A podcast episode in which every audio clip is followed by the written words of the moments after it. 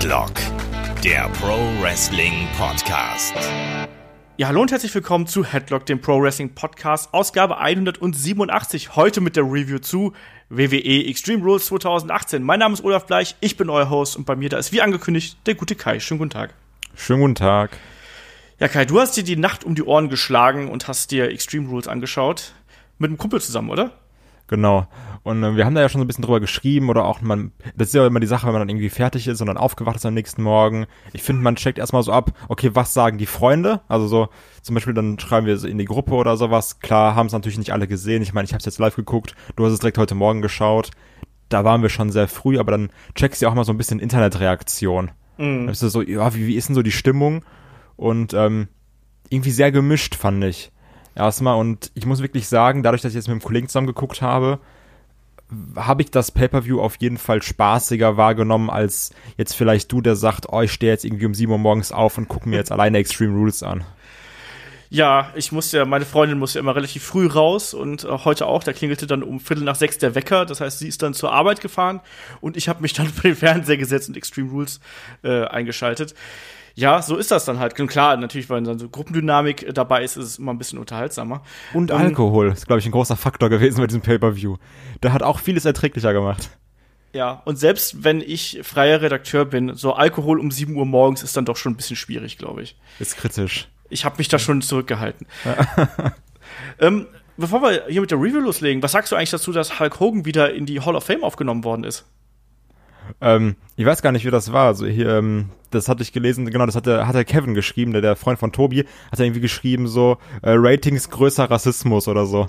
ähm, das fand ich dann schon sehr witzig, aber ja, also das ist immer ganz komisch, wie die WWE so Sachen verpackt, weißt du? Also von, von jetzt auf gleich erst wird dann gesagt, ja, Hulk Hogan, voll cool. Und dann ist halt dieser Rassismuskram, das wird dann totgeschwiegen bis zum geht nicht mehr so, nee, Hulk Hogan, pff, du sagst mir gerade ehrlich gesagt gar nichts. Hab ich, nee, weiß ich nicht, wer das ist. Sagt, äh, hab ich nie gehört. Und jetzt auf einmal kommt's wieder von heute auf morgen, ey, Hulk Hogan, ja, großer Star, guck mal, der ist Backstage, voll cool. Und ähm, da schwingt schon immer eine sehr, sehr große Doppelmoral mit, finde ich. Ja, das ist es halt wirklich, ne? Also ähm, er hat ja wohl dann auch on tape quasi noch hier seine seine, seine Schande eingestanden, mehr oder weniger, hat sich nochmal entschuldigt. Ich glaube, das wird auch nochmal in einem äh, W24-Beitrag dann zu ihm äh, laufen in irgendeiner Form, habe ich jetzt heute gelesen. Ich bin mal gespannt. Ich, ich habe von vornherein gesagt, dass man ihn irgendwann wieder zurückholen würde, weil Hulk Hogan nun mal ein großer Name ist. Es ist halt Hulk Hogan, ne? Eben. Und, Kannst du sagen, was du willst. Und so blöd das jetzt klingt, äh, ja, das war schlimm, was er damals gemacht hat, aber das ist eben noch etwas, wo gerade auch eine Unternehmen wie WWE dann auch nach einer gewissen Zeit einfach drüber hinwegblicken kann. Naja, ne, ich find's, wie du schon gesagt hast, ne, so einen faden Beigeschmack hat's eben trotzdem. Genau, aber die Sache ist eben wirklich, also er kann jetzt ja nicht mehr machen, als sich entschuldigen. Und wenn er sich wirklich aufrichtig entschuldigt, so dann kannst du einfach sagen, so, nee, ich finde ihn trotzdem scheiße, oder sagen, okay. Also, weil yeah. du hast nur diese beiden Möglichkeiten. Und wenn es ihm leid tut, okay, so be it, fertig und dann weiter geht's. Ja. So sieht's aus. Ja, apro, weiter geht's. Lass uns gerade mal hier das äh, Housekeeping machen. Natürlich, ihr wisst, wie ihr uns da draußen erreichen könnt. Facebook, Twitter, Instagram, YouTube. Da hört ihr uns ja hier vielleicht auch. Ansonsten gibt's uns inzwischen bei Spotify. Ihr könnt uns bewerten bei iTunes und bei Facebook. Und unterstützt uns auch gerne äh, reichlich und äh, fleißig bei äh, Steady und Patreon. Da gibt's dann auch exklusive Formate. Ähm, wir nehmen jetzt übernächste Woche nehmen wir jetzt auch endlich die Helden aus der zweiten Reihe aus mit dem Shaggy. Ähm, die äh, zwei Folgen, ähm, die gehen dann jetzt bald an den Start. Ansonsten haben wir ähm, das Match of the Week natürlich, was wir dann hier eben besprechen, Kai, Chris und ich. Und natürlich dann auch ähm, die, äh, ja, unser Interviewformat Call Up. Da geht's auch demnächst in die nächste Runde dann mit äh, Avalanche von WXW. Das sollte auch diese, naja, vielleicht ein bisschen Ende dieser Woche soll es dann irgendwie an den Start gehen. Aber auch da gibt's dann auf jeden Fall genug Zusatzcontent, 60 Podcasts. Unterstützt uns da gerne und äh, helft uns, dass Headlock noch ein bisschen größer wird. So, dann lass uns vielleicht mal hier äh, einsteigen in den äh, ja, Extreme Rules Review Podcast und äh, wie immer vorne ist natürlich das Kickoff Show Match, beziehungsweise zwei hatten wir hier gleich. Die Card wurde eröffnet mit Andrade Cien Almas gegen Sin Cara, also quasi ein Rückmatch von deren Kampf bei SmackDown. Ähm, ja, die beiden haben ja so eine äh, latente Rivalität laufen, die ja auf diese Verletzung von Sin Cara da zurückgeführt worden ist, bla bla bla. Ähm, ich finde, die beiden haben eine gute Chemie zusammen und das ist eigentlich ein Kampf gewesen, den hätte ich mir auch als Opening Contest des Pay-Per-Views vorstellen können, oder? ich fand, der war schon gut da, wo er, wo er war. Also, ich meine, wir wissen ja, dass ein Almas wresteln kann und Sin Cara kann auch wresteln, aber sind wir mal ehrlich, auch ein 7-Minuten-Match und was wäre natürlich ein Sin Cara-Match wieder ohne zwei Botches oder sowas, dann wenn man Hurricane Runner nicht triffst und daneben springst. äh, also ist so, klar, natürlich ist geschenkt, aber die Fehde hat mich jetzt auch null abgeholt. Ich meine, das war okay. Ich fand diesen einen Spot auch sehr krass, wo dann äh, Sin Cara ein Almas vom Top Rope schubbt und er wirklich beherzt mit dem Rücken auf, auf den äh, Apron springt. Das ja. sah schon wirklich böse aus.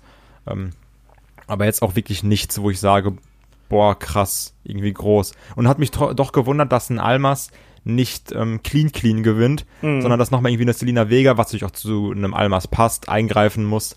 Aber ich finde trotzdem, dass man auch ein Almas, ähm, ein Sin Cara besiegen lassen kann, ohne irgendwie nochmal Selina Vega eingreifen zu lassen. Ja, das stimmt. Ich fand ehrlich gesagt auch deren äh, Smackdown-Aufeinandertreffen ein bisschen runder. Also ich hat dann schon hier und da ein bisschen geholpert. Ich fand es trotzdem ein unterhaltsames Match. Das war jetzt nicht so schlecht auf jeden Fall. Das kann man sich anschauen. Äh, aber ist jetzt auch wahrscheinlich nichts an, dass man sich äh, längere Zeit irgendwie erinnern wird. Und da hast du schon richtig gesagt, das Eingreifen von Selina Vega, gerade auch gegen so einen vermeintlich kleinere Gegner wie ein Sin Cara, ob das notwendig gewesen wäre. Hm. Aber es ja. zeigt nochmal irgendwie diesen Almas-Charakter, ne? Genau, Dafür ist es ja auch notwendig.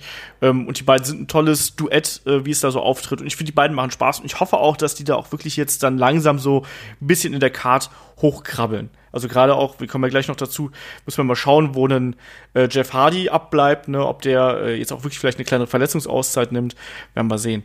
Vielleicht kann der äh, Herr Almas dann irgendwie da so ins US-Title geschehen mit eingreifen, das finde ich eigentlich ganz nett. Zweiter Kampf des Abends war auch so ein Match, das man sich eigentlich gerade unter dem Motto Extreme Rules so in der Main Show hätte vorstellen können. Also Sanity gegen The New Day in einem Tables-Match. Und was mich erstmal geärgert hat, war, dass es eben kein Elimination-Style Tables-Match gewesen ist, sondern quasi One Table to a Finish. Sprich, äh, wer einen Gegner des äh, anderen Teams irgendwie durchs, ja, durch den Tisch befördert, dann ist der Kampf vorbei. Das war ein schönes, chaotisches Match. Sanity haben zum Glück den Sieg bekommen, das brauchten sie ich konnte damit leben, das war äh, lustige Unterhaltung, aber ich hätte es geiler gefunden, wenn es Elimination Style gewesen wäre. Elimination ist einfach am geilsten, also wirklich, ich liebe Elimination Table Matches. Hat mich auch ein bisschen gestört, dass es das nicht gab, aber ich war schon mal froh. Ich meine, es ist trotzdem, also wir, wir kennen die Logik, was solche Matches angeht, und ich war schon mal froh, dass man nicht eintaggen musste. also das hat mich dann schon mal gefreut und das hat ja auch so ein bisschen zu Sanity gepasst, dieses Durcheinander, dieses Chaos. Und ich muss auch sagen, ich hätte wirklich gedacht, dass New, äh, dass, äh, New Day gewinnt so nach dem Motto, ach, es ist New Day, Sanity, ey, NXT Call-Up, kennt ihr noch Houses of Pain? also, deswegen, ich freue mich, dass Sanity gewonnen hat. Ich fand das schön, hat jetzt irgendwie auch New Day nicht wehgetan, dass, dass sie das verlieren. Ähm, Killian Dane konnte mal wieder zeigen, dass er einfach eine Maschine ist. Also, war rund und für acht Minuten Opener, also ähm, hier äh, acht Minuten Kickoff-Show-Match, wirklich spaßig. Da hatten wir schon viele, viele, viele uninteressantere Kickoff-Show-Matches.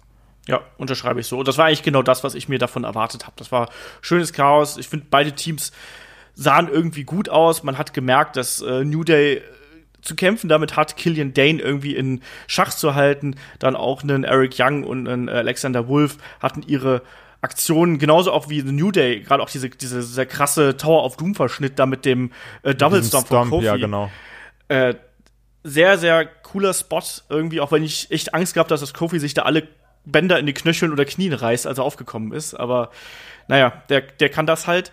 Nee, ähm, unterhaltsames Ding, hat Spaß gemacht. Äh, ich hoffe aber trotzdem, dass vielleicht die Feder auch noch ein bisschen weitergeht, weil ich glaube, die beiden Teams können noch mehr, als sie hier in den sieben Minuten 41, acht Minuten gezeigt haben. Das ist aber auch doch dafür prädestiniert, oder? Also dann hast du doch auch wirklich mal ein vernünftiges 3 gegen 3 Gespann, was fäden kann. Und Total. nicht immer nur New Day gegen ein anderes Zweierteam.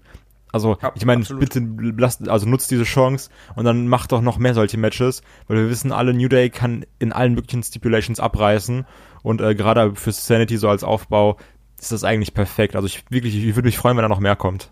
Ja, unterschreibe ich komplett so. Dann lass uns mal hier in den ja, Haupt-Pay-Per-View reinspringen, nachdem die Kickoff-Show dann ähm, erledigt war. Es gab ja dann auch noch eine Ankündigung, fällt mir gerade so ein, bevor wir es vergessen, ne, von äh, Kurt Angle bezüglich des äh, Universal-Titles dass jetzt äh, Brock Lesnar ein Ultimatum gestellt wird, also dass er jetzt quasi, ja, er muss sich jetzt einen Termin aussuchen, um es mal so zu sagen, ansonsten wird er womöglich ähm, ja den Titel äh, abgenommen bekommen von Kurt Angle.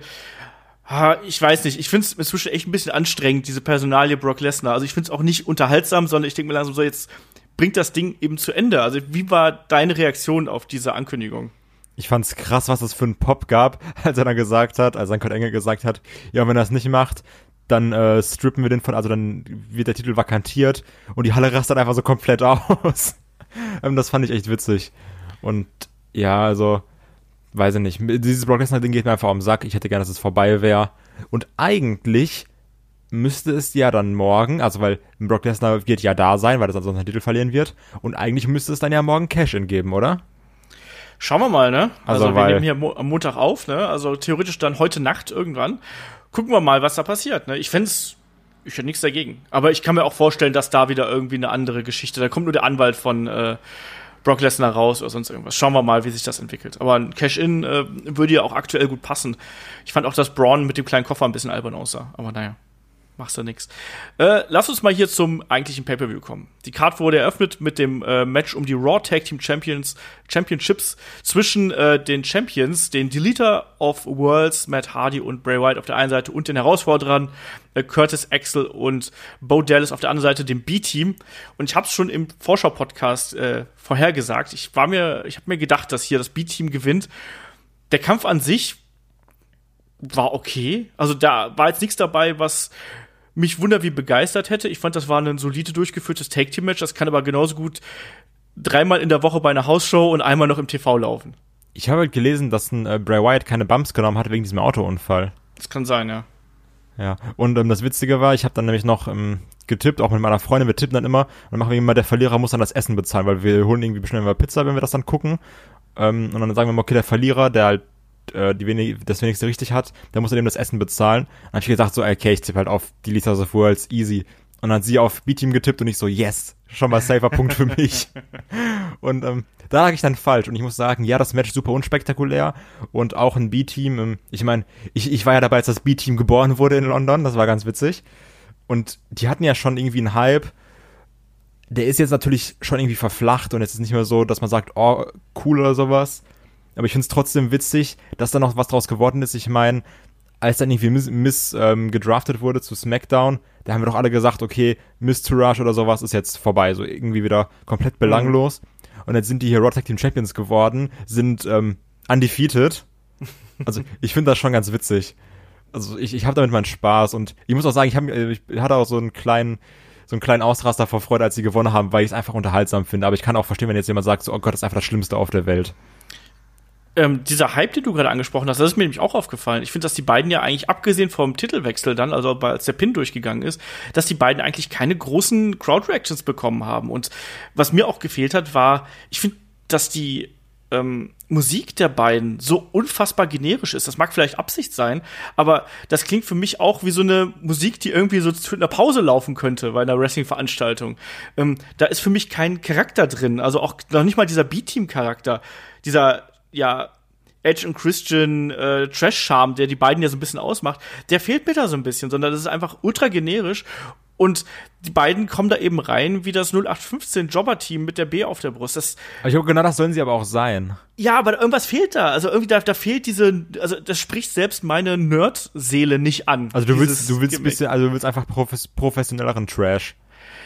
ja, ich will irgendwie Trash, der mich erreicht. So, also das erreicht mich nicht, sondern das ist irgendwie so, die, die Segmente mit denen sind nett, auch wie sie dann gefeiert haben am Ende. Auch dieses Segment mit Roman Reigns war auch super witzig. So, also das muss man auch mal Ja, das, sagen. stimmt, das war, das war lustig. Ne? Aber, aber so alles, was vom Entrance bis zum äh, Pinfall gelaufen ist, fand ich so, ja, das war halt sehr 0815. Und klar ist es irgendwie, passt es natürlich zum B-Team, aber ich erwarte dann auch schon, dass mich so ein äh, Comedy-Gimmick so ein bisschen mehr anspricht einfach. Ja, kann ich verstehen. Aber, also, also wie gesagt, das ist halt echt so, dass es Licht und Schatten, die einen sagen, okay, finde ich super witzig, holt mich ab, und die anderen sagen, oh Gott, bitte nicht. Ja. Und, aber äh, nichtsdestotrotz kann ich sagen, ich freue mich unfassbar, dass Baudellos und Curtis Axel jetzt einen Titel gewonnen haben. Weil ich die jetzt das ja auch lustig. weil die jetzt ja auch schon irgendwie schon irgendwie abgeliefert haben und auch bei der Mr. Rush und so. Also die waren ja schon irgendwie immer präsent und haben da auch irgendwie sich den Arsch aufgearbeitet, abgearbeitet. Ähm, von daher, why not? Das Natürlich komisch, dass sie jetzt vielleicht als Champions in den SummerSlam gehen, aber hey, ich meine, okay. Ja, es wird ja gemunkelt, dass sie auch nur äh, Übergangsgegner quasi sein sollen, äh, oder Übergangschampions vielmehr sein sollen, bis dann eben Revival und äh, AOP genug aufgebaut sind. Bei Matt Hardy und Bray Wyatt sieht ja alles so ein bisschen nach äh, ja, Krise aus zwischen den beiden. Ähm, es war ja dann auch so, dass zum Ende, glaube ich, Matt Hardy hat ja dann ist ja quasi dann in Bray Wyatt reingeschubst worden, hat sich dann am Ende auch sehr geärgert, dass das dann irgendwie schiefgelaufen ist. Es wird gemunkelt, dass da der Split äh, vor der Tür steht. Könnte ich mir auch vorstellen, weil die beiden eben nicht dauerhaft als Team irgendwie so geplant waren, glaube ich. Ähm, ja, nächstes Match war dann äh, eines der, ja, kleineren Matches eigentlich auf der Karte, so ein bisschen Filler. Äh, Constable Baron Corbin gegen Finn Balor. Das war so der Kampf, auf den ich mich fast mit am wenigsten gefreut habe auf der Karte und der war eben auch, fällt auch für mich unter die Kategorie, der war da. Der tat mir jetzt nicht wirklich weh, aber ich fand ihn jetzt auch nicht so, dass ich da wirklich dauerhaft zuschauen müsste. Also ich habe da auch mich da wieder selber reflektiert und habe gemerkt, so, okay, äh, das war der Punkt, wo ich überlegt habe, sollst du jetzt eigentlich ein Brot machen zum Frühstück oder nicht? Oder guckst du vielleicht mal nach, ob irgendwelche Mails angekommen sind? Das war ein Match, das war irgendwie da, aber das hat mich jetzt emotional gar nicht abgeholt und kann man so machen. Technisch war das sicherlich in Ordnung.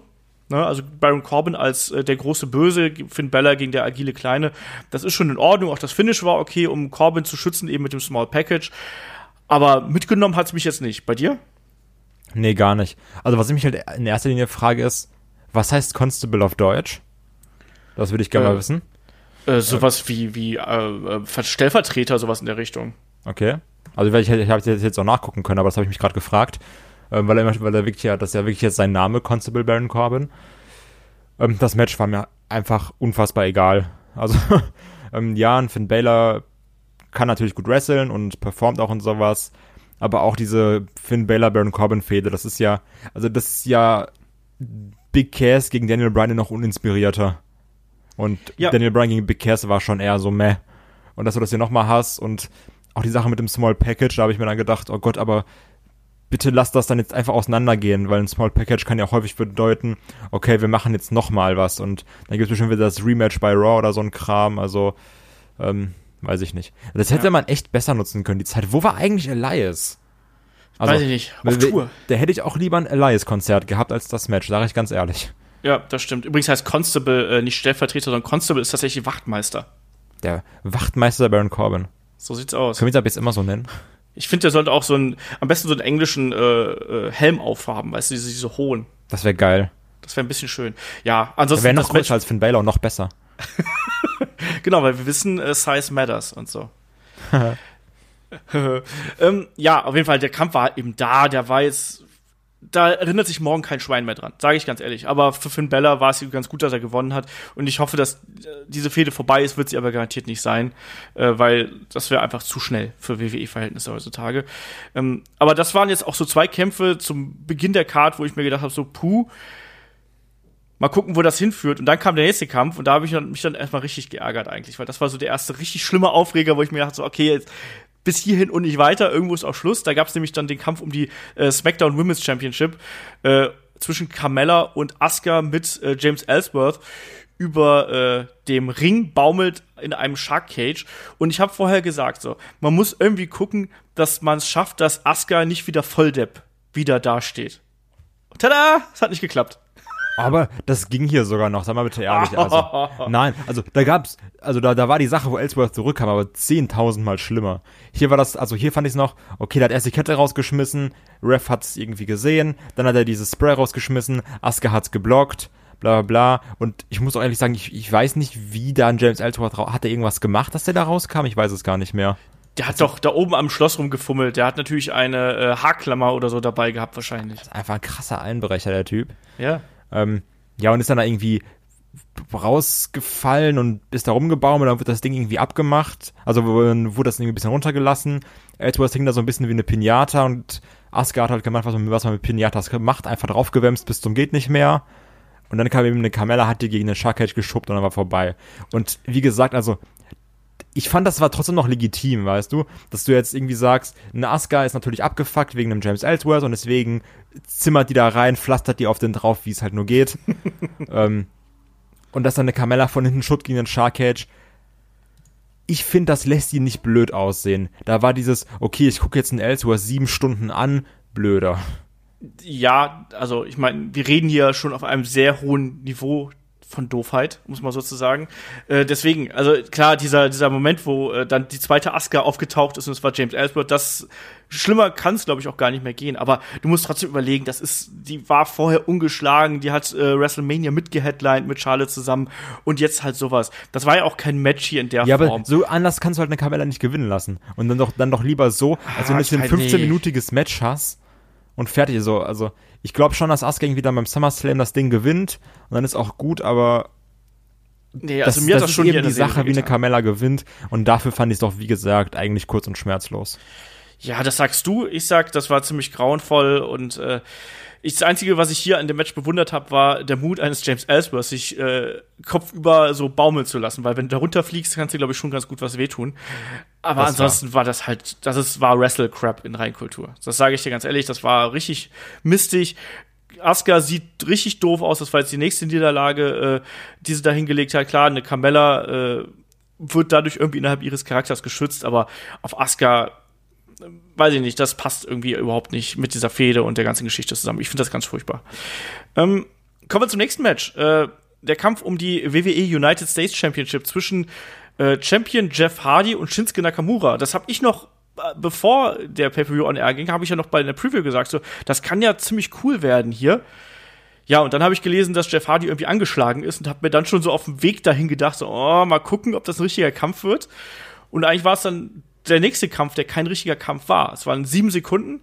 Es gab äh, vor der Ringglocke einen Cheap Shot von äh, Shinsuke Nakamura gegen Jeff Hardy und dann eben ja, äh, Jeff Hardy, der Kämpfer, der nun mal ist, äh, sagt, ringt, äh, äh, läutet den Kampf trotzdem an, irgendwie, ich kann kämpfen, dann gibt's den Kinshasa und Ende war's. Also, Kai, du als alter Jeff Hardy-Befürworter, hast du ein bisschen geweint. Ich fand es natürlich schade, klar, also weil ich hätte, ich hätte wirklich sehr, sehr gerne Jeff Hardy gegen Shinsuke Nakamura gesehen. Aber ich meine, du siehst ja auch ähm, einem Jeff Hardy an, dass das alles, dass dem das alles nicht mehr so leicht fällt. Die Bewegung, dass da Schmerzen bei sind. Ich finde gerade durch das Facepaint wird das nochmal ein bisschen mehr versteckt, was vielleicht auch ein Vorteil ist. Mhm. Ähm, und ich muss aber sagen, dass das eigentlich ein sehr schlauer Move war. Ja. Also weil ähm, gerade aus dieser AJ-Fehde und wir haben, also ein Shinsuke musste hier auch den, den Titel holen und das mit dem Laublau, ich finde, das passt jetzt zu dem Charakter und wo kannst du dir besser für einen Nakamura, also weil der braucht ja auch irgendwie sein, sein Heel-Heat, ne? Der, der muss ja auch weiterhin gehasst werden und bei wem kannst du es besser machen, als wenn du einen Jeff Hardy, der halt durch und durch Publikumsliebling ist, auf so asoziale Art und Weise besiegst. also besser kannst du es ja eigentlich, wenn das das Ziel ist, kannst du es eigentlich nicht besser bucken, oder? Ja, nee, das passt schon so. Also gerade auch im Hinblick auf die Gesundheit von Jeff Hardy und so. Das war in Ordnung, wie sie es gelöst haben. Äh, natürlich war es kein Match. Ich hätte gerne ein Match zwischen den beiden gesehen, aber ja, klar, natürlich, ja. Äh, aber wenn das eben, äh, wenn das so die Hintergründe sind, dann war das eine gute Art, um einfach diese Geschichte aufzulösen. Und man hat ja dann eigentlich auch direkt im Anschluss mit der Rückkehr von Randy Orton, der dann überraschend in die Halle gekommen ist, hat man dann ja, ja, die nächste Geschichte quasi schon angeschubst. Und wie gefiel dir das? Also ich habe ehrlich gesagt mit dem RKO gerechnet. Ne? Also ist ja dann, äh, Shinsuke ist ja ganz schnell aus dem Ring gerutscht, stand dann draußen auf dem äh, Kommentatorenpult, ich glaube es war auf, auf dem Deutschen, glaube ich sogar, ähm, hat eben beobachtet, was da passiert und äh, ein äh, Randy Orton kam in den Ring und ich dachte so, ah, jetzt gibt's gleich einen RKO gegen Jeff Hardy, der sich da noch äh, krümmte. Falsch gedacht, es gab dann einen äh, Tieftritt und zwar einen ganz schön saftigen. Wie fandest du das oder wie deutest du diese Aktion? Also erstmal fand ich es sehr, ja, also erstmal kam halt Randy Orton rein und ich war so, ja, okay, Randy Orton ist halt da mega. So, wie, wie, wie krasser Fan von, weil der mich auch so abholt bei SmackDown im letzten Jahr. Und also, ich war nicht ganz so begeistert. Aber als ich dann, und weil dann dachte ich, es gibt irgendwie so einen Stare-Down, so nach dem Motto, oh, hier ist der gute Randy Orton gegen den bösen Shinsuke Nakamura. Aber als er dann nochmal in äh, Jeff Hardy reingetreten hat, war ich so, ach, guck mal, vielleicht ist das ja ein Heel Randy Orton. Und Heel Randy Orton, der macht Spaß. So, den, den guckt man sich gerne an. Das ist nicht dieses langweilige Face, oh, guck mal, ich bin so cool. Und ich glaube, das ist auch ein Grund. Eine AKO hätte noch mal ein bisschen ähm, Jubel gezogen. Und deswegen Mhm. hat er auch diesen Tritt gemacht. Und dann, und muss, da muss ich schon sagen, da bin ich jetzt schon gespannt drauf, wie es jetzt weitergeht. Also da freue ich mich auf SmackDown so zu schauen, was war der Hintergrund, wie ist es? Haben wir jetzt wirklich so einen so einen Assi Heel Randy Orton, der vielleicht jetzt keine Punt-Kicks, sondern Eiertritte verteilt, ich weiß es nicht.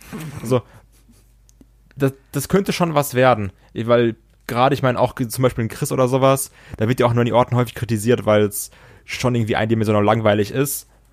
Aber wenn es jetzt eine Heal-Persona ist, habe ich da schon Bock drauf. Geht's dir da ähnlich? Ja, also ich fand das jetzt auf jeden Fall interessant und es ist auf jeden Fall jetzt ein Grund, um sich nochmal Smackdown dann anzuschauen, ähm, weil man natürlich da gerne wissen möchte, warum hat er so gehandelt.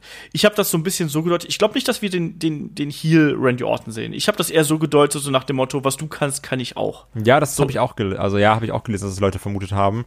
Ähm, ich hätte aber trotzdem lieber Heel Randy Orton. ja, aber so, so habe ich es jetzt einfach mal Ja. gedeutet. Also, ähm, aber nichtsdestotrotz, ähm, man hat es zumindest geschafft, um da so ein bisschen Interesse zu erzeugen, ähm, dass ein Randy Orton zurückkommt. Ja, bin ich auch so ein bisschen bei dir, weil das, diese Rückkehr war ja auch schon lange irgendwie durch die, ist ja schon lange durch die äh, äh, Dirt Sheets gegeistert in irgendeiner Form. Und dass er jetzt da wieder ist, finde ich okay, weil er doch noch irgendwie einen gewissen Namen hat. Und ich hoffe einfach, dass das jetzt nicht so ein US-Title Ping-Pong zwischen den beiden wird, ähm, also zwischen Shinsuke Nakamura und Randy Orton wird. Und ich hoffe auch, dass das jetzt nicht nur weitergeht mit wir kloppen einander in die Eier, dass einfach diese blöde Fehde zwischen AJ Styles und Shinsuke Nakamura weitergeführt wird, nur statt mit AJ Styles dann eben mit Randy Orton. Das fände ich ein bisschen anstrengend, wenn die beiden sich jetzt da dann auch einfach nur ausrambonen würden. Aber weißt Schauen wir was, mal. aber was eigentlich gar nicht passt, ist generell, ich finde die Paarung Randy Orton gegen Nakamura, wenn du halt einmal siehst, okay, da ist einmal so ein bisschen dieser Strong-Style, der auch stiffer ist, was die, was die Arbeit angeht, und dann Randy Orton, der so nach dem Motto ist, steckst du mich einmal zu fest, töte ich dich. Also, das passt gar nicht zusammen. Ich, ich habe da richtig Angst vor. Und irgendwann hast du so eine richtige Schlägerei im Ring zwischen den beiden, weil irgendwie Nakamura einmal zu fest zugetreten hat und Randy Orton sagt, okay, Junge, so nicht. Ja. Ja, muss man gucken. Ne? Also das sind natürlich auch zwei merkwürdige Stile, die da aufeinandertreffen. Also Randy Orton ist ja auch so, so ein Kandidat, der nicht unbedingt mit jedem Gegner die geilsten Matches zeigt, genauso wie ein Shinsuke Nakamura. Muss man abwarten. Also ich find's spannend, aber zugleich habe ich auch ein bisschen Angst, was da was dabei rauskommen könnte. Du sagst schon ganz richtig, ne? Das sind eigentlich zwei ja, zwei Welten, die aufeinandertreffen. Auch gerade ein Randy Orton, der ja quasi seine gesamte Karriere mehr oder weniger nur bei WWE gewesen ist. Ein Shinsuke Nakamura, der eben in Japan äh, sein Handwerk gelernt hat, wo es ja dann doch rauer zur Sache geht. Schauen wir mal. Auch gerade Randy Orton mit seiner äh, ja, Verletzungsgeschichte, die er mit sich rumschleppt. Mal sehen. Also ich bin nicht total gehypt ob dieser Kombination, sagen wir es mal so. Einfach mal so, weil ich irgendwie mir diese Stile schwer miteinander vereinbar vorstelle. Gucken wir mal. Sehe ich auch so. Aber mal, mal schauen, wer weiß. Vielleicht, vielleicht wird sie unterhaltsam. Und Ja. der eine macht keine Scheiße und der andere macht Punkicks oder so. Wäre auch cool. Ja, weiter ging's mit dem Steel Cage Match zwischen Braun Strowman und Kevin Owens. Ich habe es gerade schon angesprochen. Braun Strowman mit seinem kleinen grünen Köfferchen. Ähm, ich, ich, der, der Kampf an sich war eigentlich relativ nebensächlich, finde ich. Also man hat gemerkt, dass Kevin Owens alles tut, um irgendwie seinen Gegner äh, gut dastehen zu lassen. Ähm, ich muss ihm höchsten Respekt erweisen, wie schnell er die Handschellen angelegt hat bei Braun Strowman, weil ich habe schon so viele schlechte Handschellen-Spots gesehen in meiner Wrestling-Fan-Laufbahn. Du Da sagst, das ey, ich habe schon so oft Handschellen benutzt, auch privat. und das hat nicht geklappt. Also Äh, ich habe gesehen, wie Martis Girl ungefähr acht Minuten lang versucht hat, die Handschellen aus seinem Pelzmantel rauszupulen, als er äh, gegen Ma äh, Marcel Bartel, also Axel Dieter Junior, angetreten ist. Äh, beim vorletzten Karat, glaube ich, war das. Das war grauenhaft. Ich bin fast wahnsinnig geworden, weil er diese blöden Handschellen dann auch nicht zugekriegt hat und solche Sachen. Also Handschellen-Spots sind immer eine ganz heikle Angelegenheit. Hier hat es gut funktioniert. War dann auch nicht überraschend, dass dann Braun Strowman sich irgendwann da losgerissen hat. Äh, ja, bevor wir jetzt zu dem entscheidenden großen Knall am Ende kamen, Kai, wie hat dir hier der Kampf an sich gefallen? Ich muss sagen, ich fand, das war in sich, was die Charaktere angeht, super schlüssig. Also du hattest einmal Braun Strowman, der sagt, ich möchte einfach Kevin Owens wehtun. Und Kevin Owens hat dann versucht zu überleben und irgendwie versucht hier und da nochmal rauszuklettern, während er dann eben mit diesem Monster im Steel Cage eingesperrt ist. Und ähm, natürlich wird dann irgendwie da eine Aktion gezeigt und hier und da.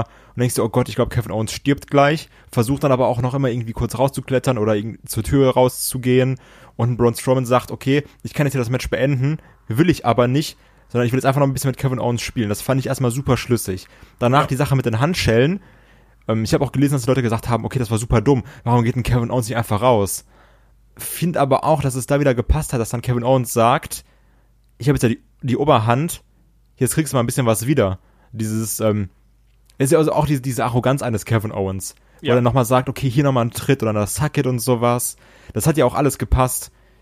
also so, wenn wir jetzt mal den, den großen Spot gleich am Ende noch erstmal auslassen, fand ich ja, also bis zu dem Punkt erstmal alles super stimmig. Musstest du auch an CM Punk denken, als er ihm Also- den Abschiedskuss gegeben hat? Natürlich, aber gut, ich denke immer an CM Punk. aber da besonders. nee, also das Ich fand werde ich deine Freunde dran erinnern. Ja. Nee, das war echt gut. Ja, Ich glaube, also, jetzt kommt wieder zurück. Das war ja äh, ein Hinweis dafür, dass Genau. der jetzt nämlich ähm, bei SummerSlam gegen Brock Lesnar kämpft. ja, Half-Life 3 confirmed. Genau.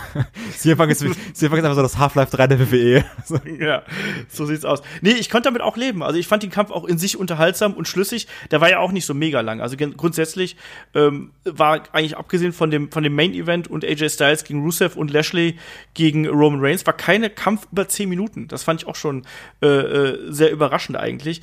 Und deswegen innerhalb dieser Menschstruktur und innerhalb dieser Charaktere hat das irgendwie auch funktioniert. Und äh, das war kein technisch geiles Match, aber das war eben ein reiner Charakterbuild-up eigentlich, bis zu diesem großen Spot am Ende.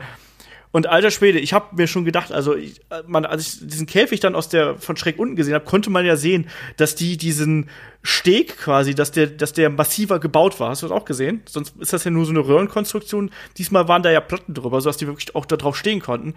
Und ich habe nie im Leben erwartet, dass heutzutage noch mal ein Wrestler von so einer hohen Plattform runtergeworfen wird, außer Shane McMahon. Das ist einfach bescheuert, also wirklich. Das ist, das ist einfach krank. Also, weil, ähm, das, das, war einer dieser Momente, zum Beispiel, das gab es auch in diesem Andrade Almas gegen Sin Cara Match, wo, wo dann immer so ein angedeutet wird, okay, ich mache jetzt einen Superplex nach draußen auf dem Boden und du bist so, ja, einen Scheiß machst du.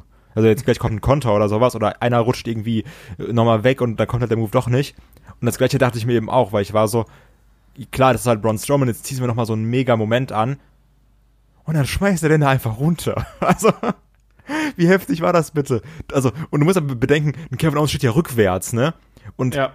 da kann ja alles schief, der kann einfach, also, der kann wirklich einfach sterben dabei, ne? Das ist Ja. scheiße gefährlich. Und, ähm, der, der, der ist ja super gelandet erstmal. Also ich weiß gar nicht, wie das da, wie man da jetzt eher danken soll, dass es so gut lief im Kevin Owens oder im Braun Strowman, aber das war ja super geworfen und also ich, war- ich war wirklich einfach geschockt. Ich saß da und ich musste das erstmal verarbeiten. Also, das, also ich, ich, ich freue mich sehr darauf, wenn ich das nachher mit meiner Freundin gucke und die diesen Moment sieht. Also, also, das, also, ich kann das bis jetzt noch nicht glauben, wirklich. Das war so krank. Du musst, wie hoch ist das? Also, Das waren garantiert fünf Meter oder sowas. und er Also, schmeißt ihn so einfach durch den. Tisch rückwärts. Und, nee, also, fandest du das nicht auch genauso heftig? Also, ich kann es echt nicht glauben, dass, dass er das gemacht hat. Ja, ich äh, habe auch sehr laut aufgeschrien in dem Moment und stand mit offenem Mund äh, vom Fernseher mehr oder weniger, saß auf der Couch äh, und hatte offenen Mund. Also das war schon eine halsbrecherische Aktion im wahrsten Sinne des Wortes. Ne? Also ich habe nie und nimmer damit gerechnet. Ich habe damit gerechnet, dass äh, Owens irgendwie ein, zwei Mal noch auf den Arm einschlägt und dass äh, Braun Strowman ihn vielleicht dann irgendwie zurück in den Ring schubst oder sonst irgendwas. Also Was ja auch schon krass ist, wenn er, wenn, die, also es gibt doch diese Spots, wo einer einen von oben in den Ring wieder fallen lässt. Ja, was ja klar. auch schon heftige Spots sind. Ja, aber das war eben dann auch noch mal echt äh, eine Stufe härter. Die haben sie auch sehr clever dann aufgebaut und man konnte ja auch sehen, dass da draußen war ja auch so ein äh, so ein Landing Pad unter dem unter dem Pult, das jetzt dann auch, da konntest du ja sehen, wie dann die Luft rausgegangen ist. Aber du musst trotzdem erstmal aus dieser Höhe auch diesen Tisch treffen. So, so. Ich habe mir gedacht, so, da kann ja einfach so viel schiefgehen. Das war schon extrem riskant einfach und zeigt auch, ähm, ja, den, die, die Bereitwilligkeit eines Kevin Owens, einfach einen Charakter wie Braun Strowman overzubringen, weil wir wissen, dass eigentlich ja so ein, ein Vince McMahon, auch wenn wir ihm viel Böses nachsagen, solche Sachen verlangt er von seinen Angestellten nicht. Also wir erinnern uns an Mick Foley, der hat ja auch danach gesagt, nach dem Hell in a Cell, äh, was ja auch dieses Jahr Jubiläum gefeiert hat, in Anführungsstrichen, hat er ja auch gesagt, bitte tu so etwas nicht nochmal, sondern das sind ja häufig Dinge, die werden dann irgendwie gepitcht und dann ja, wird gefragt, so, möchtest du sowas machen? Und wenn er dann eben sagt, nein, dann denken sie was anderes aus, weil so eine Aktion musst du nicht unbedingt bringen. Aber natürlich untermauerst du damit auch diese, ja, Ruchlosigkeit und diese Aggressivität und ähm, dieses Überleichengehen eines Braun Strowman. Und das ist letztlich ganz so ähnlich gewesen, wie ich es dann auch in der Preview gesagt habe. Ich habe in der Preview gesagt, vielleicht wirft Braun Strowman Kevin Owens einfach durch den Käfig und verliert dadurch. Ja, So. und ich finde, das passt auch sehr schön, weil das ist auch wieder so eine Sache, habe ich gelesen, dass die Leute darüber aufgeregt haben, so nach dem Motto, ja, warum schmeißt ihr denn nach draußen, dann verliert er doch. Und ähm, dem kann das doch nicht egal sein, ob der gewinnt oder verliert. Ich meine, dann kann uns das ja auch egal sein. Aber genau das ist doch eben Braun Strowman, dieses, Leute, mir ist das so latte, ob ich jetzt hier gewinne oder verliere. Ich will einfach kaputt machen, so. Ich, schm Ja. ich schmeiß dich von hier nach da und ob du jetzt gewinnst oder nicht, guck mal, wer von uns beiden jetzt aus der Halle läuft und wer hier abtransportiert werden muss. Der hat gewonnen. Genau, das gab's ja dann auch noch, als er dann, äh, als dann Kevin Owens ja da versorgt worden ist, wo dann eben ein Braun Strowman gesagt hat, hier, and your winner, Kevin Owens, und hat dann gelacht und ist weggezogen einfach. Ja, das gehört zum Charakter dazu und wie du schon gesagt hast, dem geht's einfach nur um die Zerstörung und hier hat er die Zerstörung angerichtet und sein Tagewerk war erfüllt, ob er dann gewonnen hat oder verloren, ist letztlich auch allein durch den Money in the Bank Briefcase ja noch viel egaler, weil er so oder so irgendwann seinen Title Shot kriegt. Na, Der hat ja eigentlich nichts mehr, worum er kämpfen müsste, sondern der kann jetzt einfach äh, Roughshot laufen und da seinen Spaß haben, wie es eben ein Braun Strowman so tut. Und wenn das eben Leute von Käfigen runterschmeißen äh, beinhaltet, dann ist das halt so. Nein, aber das war, wie gesagt, auch noch mal da ein Hu- Hut ab für Kevin Owens, dass er das so durchgezogen hat, dass er bereit ist, sowas zu zeigen und äh, auch wie er das da durchgezogen hat. Also äh, allerhöchste Hochachtung. Also das war schon extrem riskant. Und ich habe nichts gelesen, ob dass er irgendwie verletzt gewesen wäre. Und ich hoffe jetzt einfach mal, dass er jetzt aber heute dann auch bei Raw nicht zu sehen ist, sondern erstmal auch eine Zeit lang raus ist, oder? Also Ja, ich möchte nach so einem Spot. oder? Genau, nach so einem Spot sollte er dann eigentlich äh, eine Zeit lang irgendwie äh, ausscheiden und dann zurückkommen und sagen, hier, ne, vielleicht dann sogar noch mit Halskrause oder sonst was. Aber der sollte erstmal aus den Shows geschrieben werden, zumindest für ein, zwei Wochen. Ja, das glaube ich auch. Obwohl ich es mir auch vorstellen kann, dass er heute irgendwie im, im Rollstuhl oder so reingeschoben wird von irgendjemandem. Auch möglich. So bei à la Batista, weißt du. Ja, schauen wir mal. Kann, das kann natürlich auch passieren, das stimmt. Ähm, ich fand jetzt, dann haben irgendwie so ein bisschen die Verletzungsangles haben in diesem Moment so ein bisschen für mich Überhand genommen, weißt du? Weil es gab ja dann schon vorher das Segment mit äh, Kane, der von den, oder von Team Hell No, ähm, die ja von den Bludgeon Brothers angegriffen worden sind, wo dann ja Kane schon angeschlagen war. Du hattest einen Jeff Hardy, der quasi auch äh, mit Medical Issues irgendwie da behandelt worden ist. Äh, dann Kevin Owens, der einen Stretcher-Job gemacht hat. Und dann ging es eben weiter mit dem Kampf um die SmackDown Tag Team Championships äh, zwischen den Bludgeons und Team Hell No, wo dann ja auch eben ein Kane erstmal draußen war mit einer Knöchelverletzung. Und ich glaube, dieser Kampf war nicht so geplant mit dem Aufbau. Also ich habe gelesen, dass äh, Kane tatsächlich verletzt sein sollte und dass man das jetzt quasi so als äh, ja Zwischenlösung genommen hat. Also er muss tatsächlich auch mit diesem äh, Schuh, den er da angehabt hat, äh, zur Arena gekommen sein und muss verletzt gewesen sein. Das ist natürlich ein bisschen doof, ne? Hell No so gut aufgebaut. Und der Kampf an sich war ja dann doch eher ein Handicap-Match zwischen äh, den Bludgeon Brothers und äh, Daniel Bryan. Das war an sich okay. Also Daniel Bryan funktioniert eben in der Rolle, die er spielt, aber hat natürlich längst nicht diese Dramatik gehabt, äh, die man dann irgendwie erwartet hätte. Äh, Mein Tipp war übrigens, dass, dass Kane hier dann, als er dann zum Ring gekommen ist, ich habe eiskalt drauf gesetzt, dass er den guten Daniel Bryan noch mal hintergeht. Oh Gott, So. nein. Ohne Spaß. Das, das ist dann, dann wird einfach Ken irgendwann zu, zu Big Show oder zu Nia Jax werden. Das wäre, also, ich, das war so eine Sache, also hätte, hätte wirklich hier ein Kane geturnt, das hätte mich unfassbar abgenervt. Ähm, Von daher bin ich froh, dass es so ist. Und ich muss auch sagen, also ich habe nicht mitbekommen, dass ein Ken wirklich vorher verletzt war. Ich dachte, das ist irgendwie ein Storyline-Kram.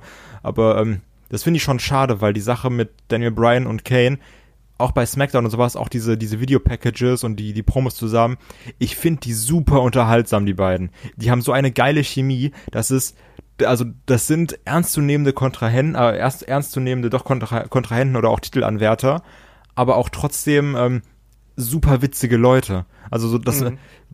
auf der einen Seite sagst du, okay, die ne können auch die Bloodshot auseinandernehmen und trotzdem unterhalten die mich irgendwie wie sonst, keine Ahnung, die Fashion Files das gemacht haben, weil die so eine ganz eigene Chemie zusammen haben. Und wenn das jetzt enden würde, würde ich das wirklich schade finden. Ja, also ich habe eben äh, gelesen, dass äh, Kane wohl auch quasi mit diesem Schuh schon vorher äh, oder mit einer Fußverletzung und dieser Manschette schon vorher in die Halle gekommen wäre und da wo gesehen worden wäre. Kann ja durchaus möglich sein. Ähm, ja, also ich fänd's auch schade, weil das war ein cooles Comeback, das war auch ein cooles Programm für, für Daniel Bryan. Ähm, ich habe jetzt auch mitbekommen, dass er wohl seinen Vertrag anscheinend auch wieder un äh, unterzeichnet hat, also dass quasi äh, die Verlängerung durch sein soll. Offizielle Bestätigung fehlte allerdings noch. Ähm, der Kampf an sich war so in Ordnung, aber auch da wieder, das fällt in dieselbe Klasse wie, äh, wie zuvor. Das war jetzt nichts Weltbewegendes. Ähm, das Kane Comeback, also dann doch noch zurückgekommen ist, äh, war dann auch relativ kurz gehalten und am Ende hat dann eben dann doch ein äh, Daniel Bryan die Segel streichen müssen, was mich ehrlich gesagt ein bisschen überrascht hat. Ich habe nicht gedacht, dass äh, Daniel Bryan hier den Pin einsteckt. Wie war es bei dir? Hat mich auch wirklich gewundert, ähm, gerade weil du sagst, okay, Kane tut das weniger, weh, den Pin einzustecken. Aber wie gesagt, wenn er vielleicht wirklich irgendwie eine Verletzung hat, dann sagt man, wir gehen auf Nummer sicher und lassen ihn gar keinen Bump oder sowas nehmen. Also, oder, weil das war ja schon irgendwie noch eine heftige Aktion und ich meine, um Match zu beenden, musste ja schon ein bisschen was krasseres zeigen als, keine Ahnung, ich gebe jetzt mal eine Close Line, gerade bei einem Kane, das ist ja auch irgendwie unglaubwürdig. Dann haben wir lieber gesagt, okay, wir lassen jetzt den Daniel Bryan Pin, was man dann noch verkaufen kann unter dem Motto, der hat jetzt schon vorher irgendwie sieben Minuten lang alleine gegen die beiden gekämpft, war auch die ganze Zeit unterlegen. Und dann, dann gibt's noch mal so einen heftigen Tag-Team-Finisher. Dann ist es auch okay, meiner Meinung nach. Ja. Das war schon in Ordnung so. Ich bin jetzt auch mal da gespannt, wie es weitergeht. Also ob dann auch ein Daniel Bryan äh, aus dem Programm rausgenommen wird, ob diese Fehde jetzt einfach fallen gelassen wird. Das kann ich mir eben auch vorstellen, wenn dann gerade ein Kane wirklich verletzt sein sollte. Schauen wir mal. Also äh, hier wurde dann auf jeden Fall, ja, ganz klar Daniel Bryan gepinnt, ne, hat verloren. Kane hat, konnte auch nicht mal eingreifen. Und äh, ja, es hat halt eben auch so ein bisschen, ja, den Anschein eines, ja, ein bisschen Engel hat es dann auch gehabt. Schauen wir mal, wie das weitergeht. Ähm, nächster Kampf war da schon überraschenderweise Roman Reigns gegen Lashley. Das haben ja viele als Main Event äh, irgendwie gehandelt und dann war es ja dann doch erst, äh, war es ja doch eigentlich so der, der Midcard Main Event mehr oder weniger. Ähm, hat mich überrascht und ich kann da jetzt nicht viel Schlechtes dran finden. Ich fand, das war ein guter Powerhouse-Clash zwischen Roman Reigns und, und Lashley. Lashley, der nach kurzer Zeit geschwitzt hat bis zum geht nicht mehr. Das ist unfassbar. Wie kann, wie kann man so viel, das, das geht gar nicht, dass ein Mensch so sehr schwitzt. Also, als er da aufs Top Rope gegangen ist, ich dachte, ich, ich dachte, das ist irgendwie ist ein Wasserfall. Also, das ist ja unglaublich. Wenn du, wenn du denkst, nee, also, boah, das ist so krank. Ich glaube, wenn du, ähm, wenn es wirklich dazu kommt beim SummerSlam, Brock Lesnar gegen äh, Bobby Lashley, muss wirklich nach dem Match einfach das Ding neu bezogen werden. Das kann ja, wie kann man denn so viel schwitzen? Das gibt, das, so, so viel Flüssigkeit, da kann man nicht im Körper haben. ja, Brock Lesnar ist ja auch so ein Kandidat, der auch ja, deswegen, so also das ist, deswegen, ja. Ich, ohne Spaß, ich glaube, Bobby Lashley wird einfach, der macht so ein 3-Minuten-Match und dann kann der einfach, wenn der an der Rampe losrennt, auf dem Bauch bis zum Ring rutschen. Also wie, das ist unglaublich. Ja, der braucht halt kein, äh, so keine Wasserrutsche oder so, der ist einfach seine eigene Wasserrutsche. Wie ist das denn, wenn der Sex hat? Das ist ja unfassbar. Das ist einfach. Also, stell dir mal vor, du kannst einfach das Bett beziehen danach. Vielleicht trägt er einfach so Ganzkörperkondom oder sonst irgendwas. so Bubble Boy oder so. Ja, genau. Also, nee, ver verstehe ich nicht. So, mit diesen Gedanken lassen wir euch jetzt erstmal zwei Sekunden alleine. äh, nein, ähm, aber der Kampf an sich war absolut okay. Also ich mag die beiden jetzt auch nicht unbedingt. Also wir haben letzten Wochen über den Aufbau von Lashley gesprochen, dass der ziemlich für einen Eimer war. Wir aber der war jetzt schon okay, der Aufbau. Also jetzt mal da, abgesehen davon, dass die Fehde so ein bisschen war, so nach dem Motto, okay, Sami Zayn ist so, ich beleidige deine Familie und sag, ihr seid alle Lügner und Scheiße. So, ja, okay, aber einen Sami Zayn respektiere ich schon. Roman sagt so, ja, das ist halt mein Yard und nicht deiner, Bobby. Ganz ehrlich, habe ich keinen Respekt vor. Also Sinn haben die Aussagen von Bobby Lashley nicht gemacht, aber trotzdem hat das den Charakter interessanter gestaltet als vorher, muss ich sagen. Ja, gut, das ist jetzt auch nicht so schwer. Ja, klar, natürlich, weil vorher halt nichts da war, aber genau. Man muss ja, ja. auch mal loben, ne?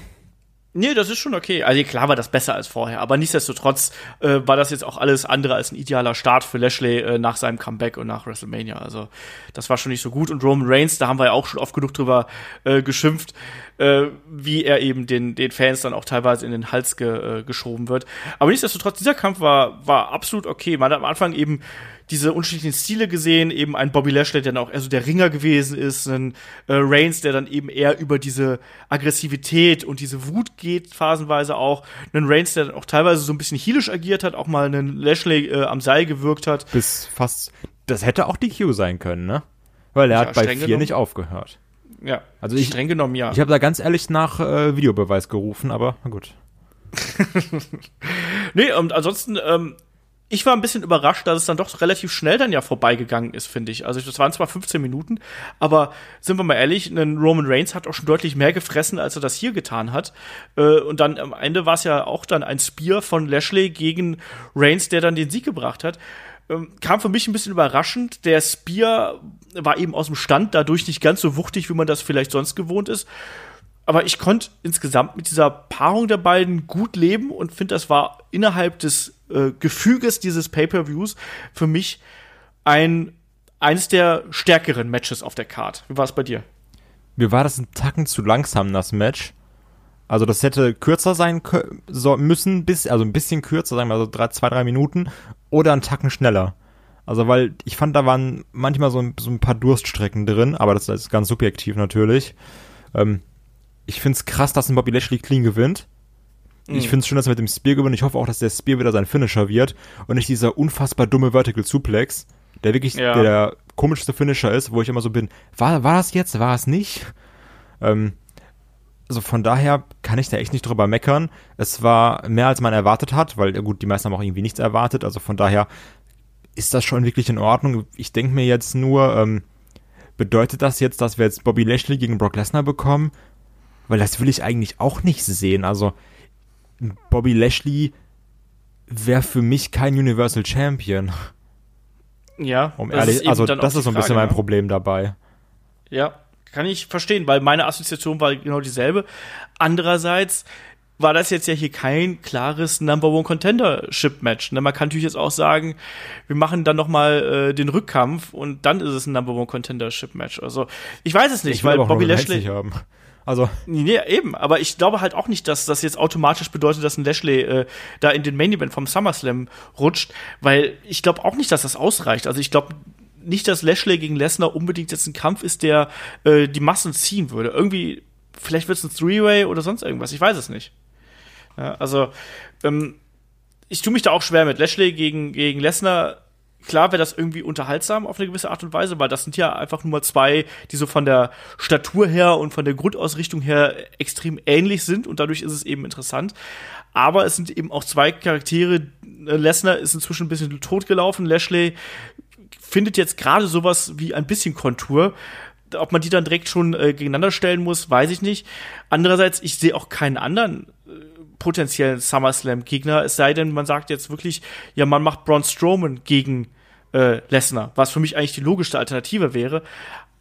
Aber das, ich glaube nicht, dass das so kommt. Also, ich, wie siehst du das? Wie siehst du die Geschichte da? Also, erstmal Wunschdenken. Ich hätte gerne, dass Seth Rollins Brock Lesnar besiegt. Also, das einfach nochmal Wunschdenken, was ich wirklich sehr gerne hätte. Und ich, oder ich würde auch wirklich gerne den Demon gegen Brock Lesnar sehen. Das ist aber noch so ein bisschen mehr Internetwunschdenken. Was ich mir aber wirklich vorstellen könnte, ist, dass ein ähm, Braun Strowman sagt, vielleicht auch morgen, ich cash ein bei SummerSlam. Also beweg dein Arsch dahin und das ist da mein Cash-In.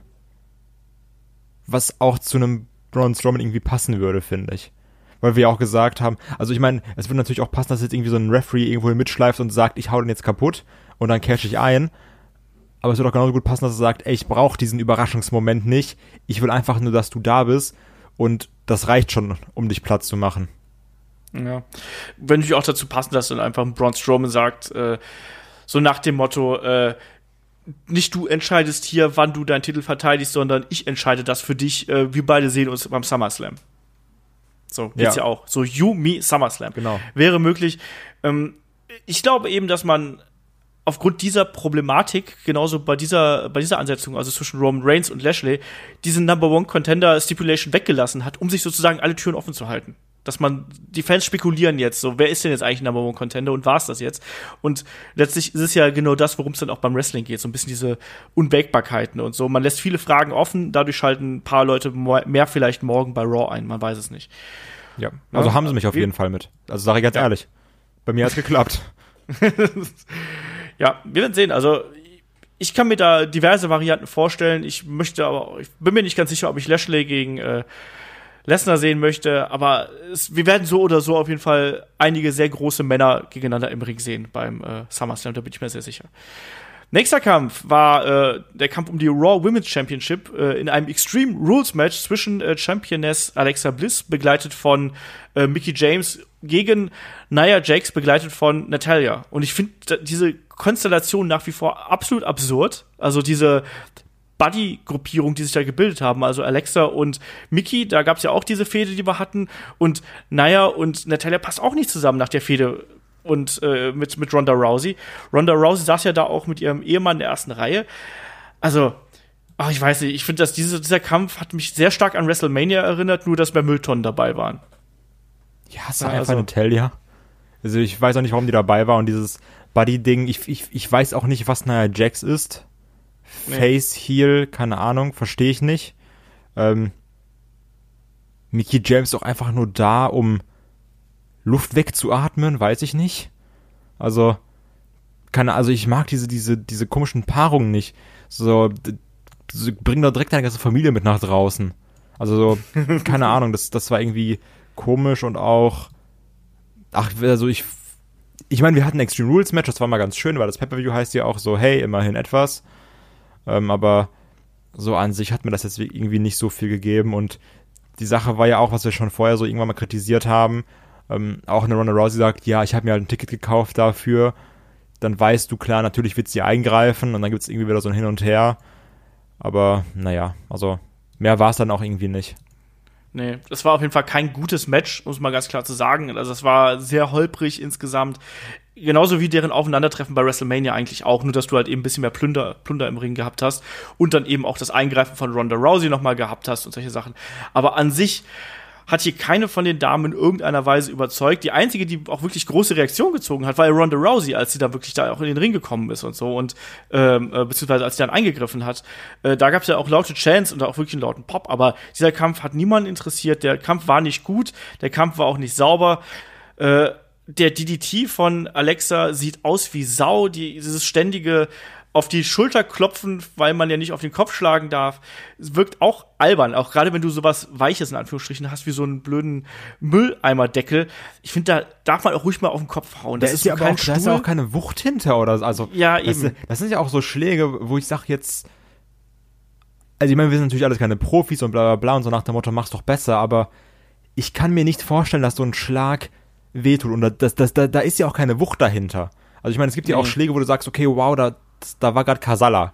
So richtig, aber. Und das ist einfach nur so, ich streiche dich jetzt mal ein bisschen damit. Und das macht dann auch so den Sinn von einem Extreme Rules Match kaputt, wenn das einfach nur ist, ja, wir, wir deuten jetzt halt diesen Schlag an, damit jemand sieht, ach guck mal, die hauen auch mit Stühlen zu.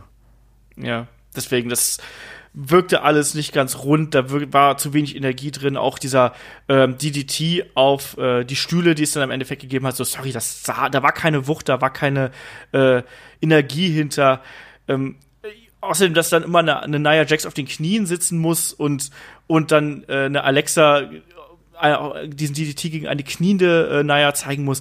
Mein Gott, die Alexa ist klein, aber so klein nur auch wieder nicht. Also ich weiß nicht. Ich finde das war überhaupt nichts und das war äh, nicht schön. Einzige positive äh, Side Note hier ist wirklich dann die Reaktion auf Ronda Rousey und das war es dann eben auch. Ansonsten konnte man das äh, getrost äh, vergessen und das reiht sich nahtlos ein in das äh, schlechte WrestleMania Match, was die beiden gehabt haben. Ja. So, weiter geht's mit dem Match um die WWE Championship. Warst du eigentlich überrascht, dass äh, jetzt dann doch das Iron Man Match Ich war sehr hier, äh, überrascht. Ich war im Main Event stand. unfassbar überrascht, weil ich das wirklich nicht gedacht hätte ähm, dass die wirklich den IC-Belt ins Main Event packen. Was ich, also, was ich grundlegend erstmal, ich finde die, Idee sehr, sehr geil, dass der IC-Belt so ein Positioning bekommt. Auf der anderen Seite ist es aber komisch, dass der WWE-Titel das nicht bekommt. Also so, so auch wieder Licht und Schatten.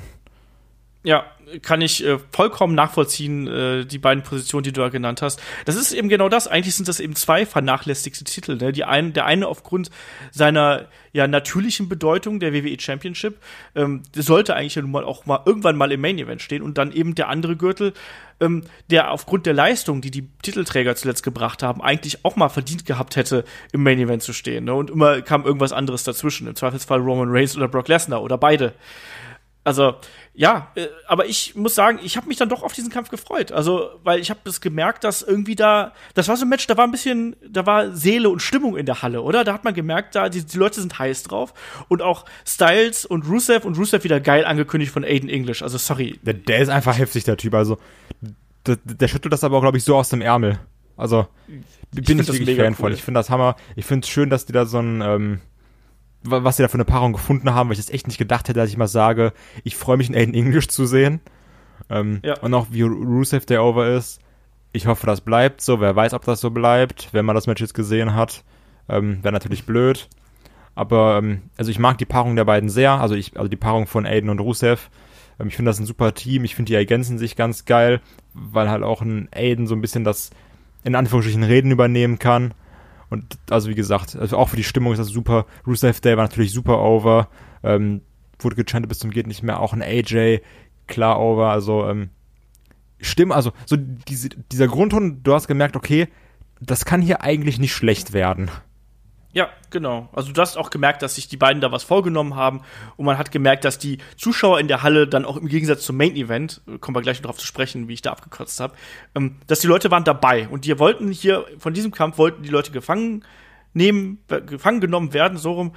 Ähm, und du hast gemerkt, dass die Leute sich darauf gefreut haben. Und das war auch, das war für mich das, der beste Kampf des Abends. Das hatte das hat eine äh, konsequente Geschichte erzählt. Du hattest äh, diese übliche Dynamik zwischen einem kleinen Mann einem großen Mann. Du hattest diese Sache mit dem Bein von Rusev und zugleich auch mit dem Rücken von dem AJ Styles. Ähm, diese Energie, die auch ein Rusev mitgebracht hat, dann natürlich noch gewürzt durch die Eingriffe eines Aiden English.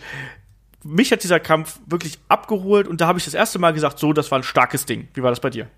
Ja, sehe ich genauso. Also, ähm, das war mal, das war auch ein gutes Rusev-Match, was wir jetzt ja irgendwie schon lange nicht mehr hatten, wo du so sagst, so, ach, daran erinnere ich mich mir gerne zurück. Ähm, das hat da Spaß gemacht, das war schlüssig. Auch die Art, wie ein AJ Styles gekämpft hat. Also dieses, ähm, ich nehme dem Gegner seine stärkste Waffe irgendwie weg, ich nehme dem Gegner die Möglichkeit weg, seinen Finisher einzusetzen. Das war genau. echt gut. Ich meine, AJ, also der macht halt im Schlaf gute Matches, das war jetzt natürlich nichts Überragendes, wo du sagst, so, oh, geil, darüber denke ich noch in zehn Jahren nach oder sowas aber es war mehr als solide, es hat Spaß gemacht. Ähm, ich sehe halt einen AJ gerne, ich finde es schön, dass ein Rusev seine Chance bekommen hat. Ich habe natürlich jetzt auch so ein bisschen die Angst, dass das jetzt auch ähm, das höchste der Gefühle für Rusev war und dass er jetzt wieder so ein bisschen die, die, die, die Card runterpurzelt. Ähm, wir werden sehen.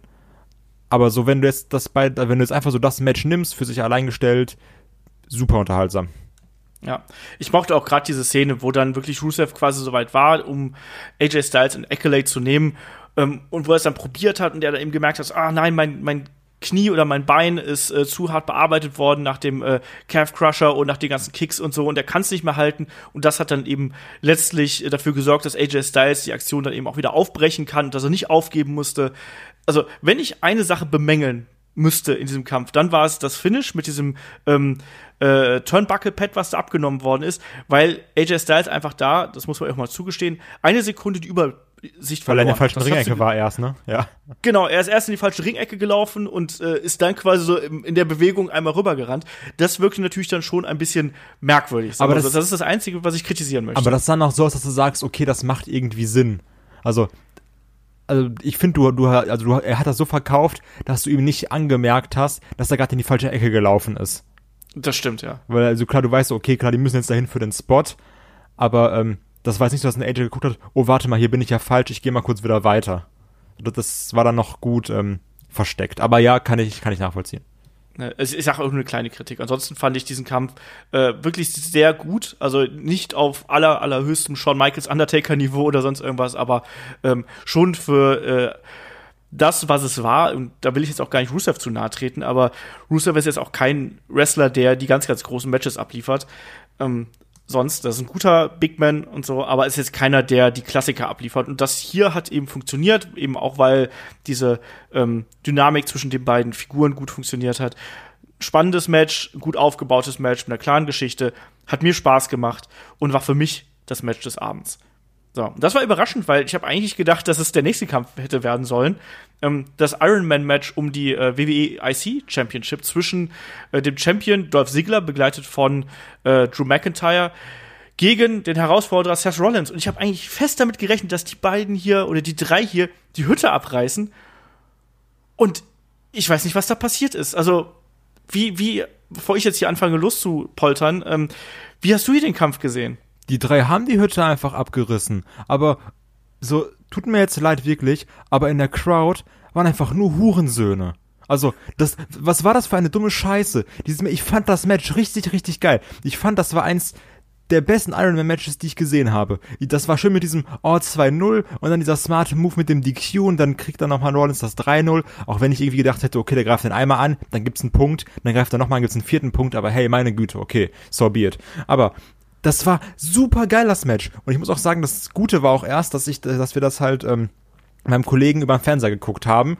Und wenn du das über den Fernseher guckst, ist nochmal anders, finde ich, als, weil ich gucke normalerweise immer bei Kopfhörer und hörst du die Crowd besser. Dadurch, dass wir aber ähm, über den Fernseher geguckt haben, habe ich diesen Count von denen erst nicht wahrgenommen. Ich muss auch wirklich sagen, so bei den ersten zwei Mal, okay, war lustig. Ne? So klar kann man machen, warum nicht, okay. Aber danach, also, die haben das ja nur noch gemacht. So, und du hast einfach gemerkt, dass es auch irgendwann ein Rollins und ein Sigler nur abgefuckt hat. Ich dachte so, okay, wir haben hier ein Match, ne? So, diese ganzen Wichser sagen immer, oh ja, wir haben eh nur Bobby Lashley und Roman Reigns im Main Event, oh, voll scheiße. Und dann kriegen wir dieses, diesen geilen IC-Belt, diesen Workhorse-Title ins Main Event gepackt. 30 Minuten Iron Man Match zwischen Sigler und Rollins, was einfach Wrestling par excellence, par excellence, Alter, weil es einfach Wrestling par excellence ist, Dankeschön. Aber diese Na? Leute, Na? die da im Publikum sitzen und sagen so, oh klar, hör mal, ich habe ein gutes Match, mach ich einfach einen Counter, weil ich einfach scheiße bin, weil ich in meinem Leben nichts habe. So, warum, warum hijacke ich denn eine, ich nenne es mal hijacken, warum nicht, warum hijacke ich denn eine Show oder ein Match bei so einem Match, wo, wo alle sich, also wo du dich einfach freuen solltest, dass du nicht wieder Bobby Lashley Roman Reigns bekommst, weißt du? So, weil du dann nicht mal in dein scheiß Internet schreiben kannst, oh, das war ja mal wieder nix für eh, schon wieder Roman Reigns im Main Event. Nein, so, du kriegst das geilste Ding, weißt du, komplett Workhouse, mit, auch mit, mit, mit einem geilen Ablauf, wo du sagst, okay, krass, 1-0, Bums, 2-0, was dir auch einfach Sinn gemacht hat, und dann machst du nur so einen Wix-Countdown, also, scheiße ist das. Ja, also die Zuschauerreaktionen waren hier wirklich unter aller Sau. Also dieses äh, Mitzählen und Runterzählen jeder Minute, so gefühlt zumindest, inklusive dem Map, wie beim Royal Rumble. Ich verstehe nicht, was die Leute da bewegt hat. Ich kann es absolut nicht nachvollziehen. Ähm, und auch, dass dann, WWE hat ja dann wohl äh, Die Uhr weggenommen. Drei Viertel der Strecke die Uhr weggenommen. Aber sorry, also ich meine, wie, wie sehr kannst du denn dein eigenes Geld, was du in ein äh, Ticket investiert hast, noch in den Sand setzen, anstatt dass du dich auf einen Kampf einlässt, lieber irgendwie eine blöde Uhr runterzuzählen. Also, das war ja nicht also, mal ein Scheißmatch. Das ist ja nicht so, du sagst, okay, wir haben jetzt irgendwie wieder Roman Reigns gegen Samoa Joe, ähm, wo, worauf die Leute einfach keinen Bock hatten, weil es dann irgendwie unverdient Main Nee, Event eben. war. Sondern du hattest wirklich, also ohne Spaß, wäre das hier die Crowd, wäre das wirklich Anwärter für mich persönlich auf ein Match des Jahres, weil ich hatte da richtig Bock drauf. Ich fand das super gelöst, auch die Sache mit dem Drew McIntyre und sowas. Das war einfach stark, auch mit Curbstomp und sowas. Das hatte so viel Abwechslung und auch mal Falls, wo du sagst, ah, okay, der kommt da eh raus und dann geht er voll doch durch. Und dann wie auch ein Sigler Bums, Bums, Bums aufholt. So, das, das war einfach schlau. Das war gut gebuckt und dann machst du es kaputt und fuckst die Leute ab, die im Ring sind, also weil du einfach, weil du nur so einfach im Kopf bist, dass du nur diesen Countdown hinbekommst, so, dann chant doch Burn It Down, chant doch irgendwas anderes, wenn es darum geht, irgendwie Lautstärke zu machen. Aber doch nicht so eine Scheiße. Mich hat das so unfassbar aufgeregt. Und ich weiß auch schon, dass ich, Merkt man gar nicht. dass ich das gleich, wenn ich jetzt nochmal mit Kopfhörern gucke, mich noch mehr darüber aufregen werde. Also weil, so, dann, dann wird einmal auf die Fans gehört, die immer sagen, wir wollen nicht immer das gleiche Main Event. Wir wollen mal irgendwie Leute, die es verdient haben, im Main Event zu stehen. Und dann hast du wirklich Dolph Ziggler und Seth Rollins. Also, dann sag mir doch mal bitte, was jetzt der WWE sagt. Klar, wir hören am besten häufiger auf die Fans. Hat sich ja super gelohnt. Also, ja. das fuckt mich so unfassbar ab. ich äh, kann das vollkommen, vollkommen nachvollziehen. Aber ich muss auch dazu sagen, dass ich den Kampf an sich nicht gut fand. Also, der war nicht schlecht, aber der war auch nicht so gut, wie er hätte sein können. Ja, aber So. ich glaube, das lag aber auch daran, dass du irgendwann gemerkt, also du hast wirklich irgendwann gemerkt, okay, die beiden sind gerade krass genervt. Nee, ich, nee, war- das weiß ich nicht. Aber mein Problem war, äh, dass ich finde, dass dieser Kampf eine ganz harte Mittelphase gehabt hat, wo das irgendwie nicht gepasst hat zwischen den beiden. Ich fand die letzten zehn Minuten fand ich gut. Die zehn Minuten, also die äh, 20. bis 10. Minute fand ich ziemlich grauenhaft. Und dann den Anfang fand ich okay. Aber ich, das war für mich kein gut gelöstes Iron Man Match. Ich fand auch die Anzahl der Falls viel zu viel. Muss ich auch dazu sagen. Ich finde, äh, neun Falls in äh, 30 Minuten ist für meine Begriffe einfach ein bisschen zu viel. Ähm, ich fand, das war dadurch ein bisschen überladen einfach. Und ähm, man hat da eben versucht, so auf Teufel komm raus etwas Besonderes rauszumachen. Auch diese Geschichte mit Drew McIntyre, das hat für mich auch so in Maßen funktioniert, aber letztlich ähm, hat dieser Kampf nicht so geklickt für mich, wie ich mir das erwartet hätte. Also ähm, es ist immer eine große Herausforderung, so ein halbstündiges äh, Match zusammenzustellen, aber im Endeffekt hattest du, äh, war die, war die ersten zehn Minuten geprägt durch drei Falls, also beziehungsweise erstmal durch zwei Falls äh, gegen Dolph Ziggler, was schon mal relativ viel ist innerhalb von äh, sieben Minuten, wenn ich mir jetzt nicht komplett täusche. Dann der Eingriff, den fand ich wiederum okay. Ich finde, das kann man so machen, auch allein um Drew McIntyre als diese große Bedrohung dazustehen. Ähm, und dann äh, hast du eben diese drei Falls für Dolph Ziggler, die ja dann relativ schnell aufeinanderfolgend kamen und die waren ja auch dann relativ sagen wir mal, ja, äh, telegrafiert, um mit diesen schönen alten Begriffen mal zu verwenden.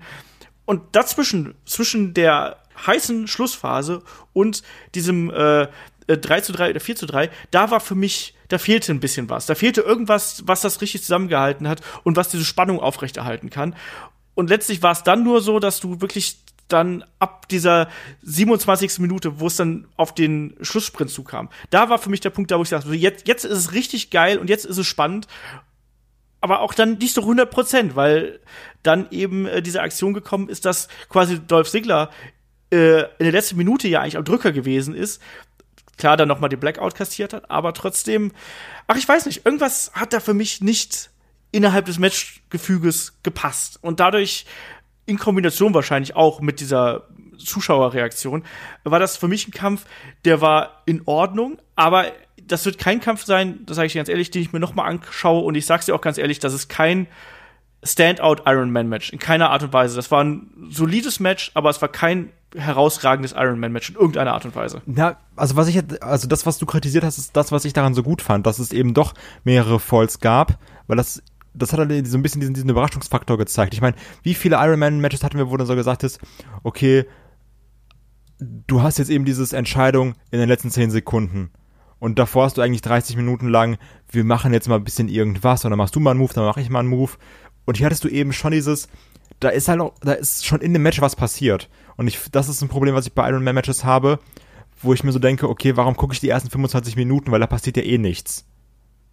Ja, aber die Geschichte bestand doch eigentlich nur daraus, dass du äh, diesen Eingriff hast. Das ist doch das Einzige. Die haben ansonsten haben die keine Geschichte innerhalb dieses Iron Man Matches erzählt. Und eigentlich ist es gerade diese Länge des Iron Man Matches, das du gemacht, dass du innerhalb dieses Matchgefüges noch zusätzliche Untergeschichten erzählst. Und eigentlich die gesamte Geschichte hier basierte auf Drew McIntyre. Ja, geht. Also gerade so, was den Anfang anging, da fand ich ja jetzt das mit diesem, mit diesem wirklichen Wrestling, Wrestling, also diesem Ring, sehr schön eingebunden, weil du ja auch so äh, Ringanfänge hattest. Also, also, weiß ich nicht. Ich fand das wirklich unfassbar stark, das Match. Und ähm, ja, also die, für mich lag es an der Crowd, das, das hat das dann für mich kaputt gemacht. Ich meine, ich kann das verstehen, klar, du hattest dann wirklich so, gerade in, in dieser 10 bis 20, hattest du ähm, viele Rest-Holds und hier und da und sowas. Ja, kann ich nachvollziehen. Das kann ich übrigens noch, das kann ich übrigens nachvollziehen. Das kann, das kann ich so innerhalb der Geschichte noch nachvollziehen, dass dann ein Dolph Ziggler sozusagen auf Zeit spielt. Ja, ich habe auch so gedacht, jetzt einfach so WM. Jetzt äh, 18 ja. Minuten, jetzt einfach nur 18 Minuten Rest Hold. Dann ist vorbei. Ja, nee, äh, das, das konnte ich auch nachvollziehen, aber trotzdem, es, es fehlte mir irgendwas innerhalb dieses Matches. Also irgendwie da, ähm, da fehlte mir irgendwie ein, ein gewisser Zusammenhang. Und der Zusammenhang wurde letztlich immer nur durch Drew McIntyre hergestellt. Und diese Dramatik wurde nur durch Drew McIntyre hergestellt. Ähm, das fand ich ein bisschen merkwürdig. Ich fand es dann auch merkwürdig, als dann ja Kurt Angle reingekommen ist, ähm, als das Match dann eben 4-4 ausgegangen ist, kommt Kurt Angle rein, sagt, so, der Kampf geht jetzt noch mal weiter und plötzlich greift Drew McIntyre wieder ein, was mich auch nervt, weil das degradiert diesen Kampf letztlich auch dahingehend, dass es eigentlich nur eine Weiterführung für irgendwas ist. Weil letztlich bedeutet das ja, dass jetzt dann Seth Rollins sagen kann, hör mal, ich bin ja der gute Junge, ich bin ja betrogen worden und ich will einen Rematch. Und dann kommt Drew McIntyre in den Shark Cage oder so. Was aber auch heißen kann, ähm, was ich stark glaube, dass irgendwann dazu führt, dass ein Drew McIntyre sagt zu Sigler, ey Kollege, pass mal auf, du gewinnst eigentlich nur durch mich. Also, warum bin ich nicht Champion? Warum bist du ja, Champion? Das, und warum ist, das ist natürlich dann der nächste Schritt. Und warum ist Dolph Ziggler so unfassbar orange? das ist noch eine Frage, die ich mir stelle. Der ist hier zum Spraytan gegangen, daran Ja, aber das. heftig, also. Ja, und dafür hat auch Evil hinten auf dem, auf dem Po stehen, übrigens. Einfach so ein weißer ich weiß nicht, also mich, Körper. mich hat dieser, das haben ja Amerikaner durchaus mal so an sich, so, das macht der Präsident ja vor. Ähm, mich hat der Kampf hier nicht 100% abgeholt. Also, das lag sicher auch am Publikum, aber auch so, ich finde, da haben wir bedeutend bessere IC-Title-Matches gesehen, die vielleicht dann nicht an die halbe Stunde gegangen sind, aber dann doch an die 20 Minuten oder so. Also, weiß ich nicht, für mich war das hier zu viel, zu viel Overbooking und zu viel Geschichte und ähm, zu wenig äh, Fokus auf das, was im Ring passiert. Und natürlich dann auch noch ziemlich beschissene Fans. Das stimmt. Ja. Aber äh, weiß nicht, vielleicht war es dann bei mir auch so ein bisschen trotz, dass ich gesagt habe, okay, ich will es jetzt besser finden, als, als es ist, weil ich, weil ich die Crowd so hasse. Also kann ja auch sein, dass dann einfach so trotz ist, so, nee, ich finde es jetzt aber trotzdem besser. Ähm, kann sein, dass ich es nachher, wenn ich es dann nochmal sehe und dann weiß, was mich erwartet, dass ich das dann nochmal unter ganz anderen Gesichtspunkten schaue, das Match. Und sage, ah, okay, vielleicht war es doch nicht so gut, wie ich gedacht habe. Und also gut war sie auf jeden Fall, aber vielleicht war es doch nicht so heftig, wie ich es gelobt habe. Aber ja, ich äh, bin gespannt und ich hasse ab heute Pittsburgh. Ja, das war echt, das war echt furchtbar. Und ich habe selten erlebt, dass, wie du gesagt hast, das war eigentlich ein Kampf, wo wir alle gesagt haben oder wo gerade die Wrestling-Fans gesagt haben, so, ja, wir wollen endlich mal IC-Teile sehen, wir wollen die, wie du es gesagt hast, die Workhorses mal im Main-Event sehen. Und dann ha haben wir das. Und die Leute boykottieren das Ding komplett. Ich verstehe es, ich kann es überhaupt nicht nachvollziehen. Ich kann auch solche Zuschauerreaktionen im Allgemeinen nicht nachvollziehen. Ich habe mich ja auch schon über die Raw After Mania Crowd äh, schon diverse Male ausgekotzt. Und ich fand das grauenhaft. Und das war auch, das wäre fast für mich ein Grund gewesen, den Main Event auszuschalten, weil das so äh, nervig war. Ich fand es genau einmal lustig. Einmal fand ich das lustig Ja, und dann genau, ist wirklich. es auch gut. Ja, und das war so, ah, okay, ha, cool. Und dann ist aber auch in Ordnung. Aber nee, wir machen es einfach 30 Mal. Cool, danke. Ja. Ja, ne, und damit machst du einfach auch den Leuten äh, den kompletten Event kaputt. Also sowas macht man einfach nicht. Naja, wie dem auch sei. Ich sch schlussfolgere ich daraus richtig, dass äh, du den Main Event als bestes Match des Abends äh, Ja, hervorheben möchtest. ja. Guck dir einfach auf stumm, so lasst nebenbei Musik laufen oder so. Ja, also für mich war es dann tatsächlich äh, AJ Styles gegen Rusev, was mir da am besten gefallen hat. Ähm, wie würde hier dein Fazit lauten zu äh, Extreme Rules?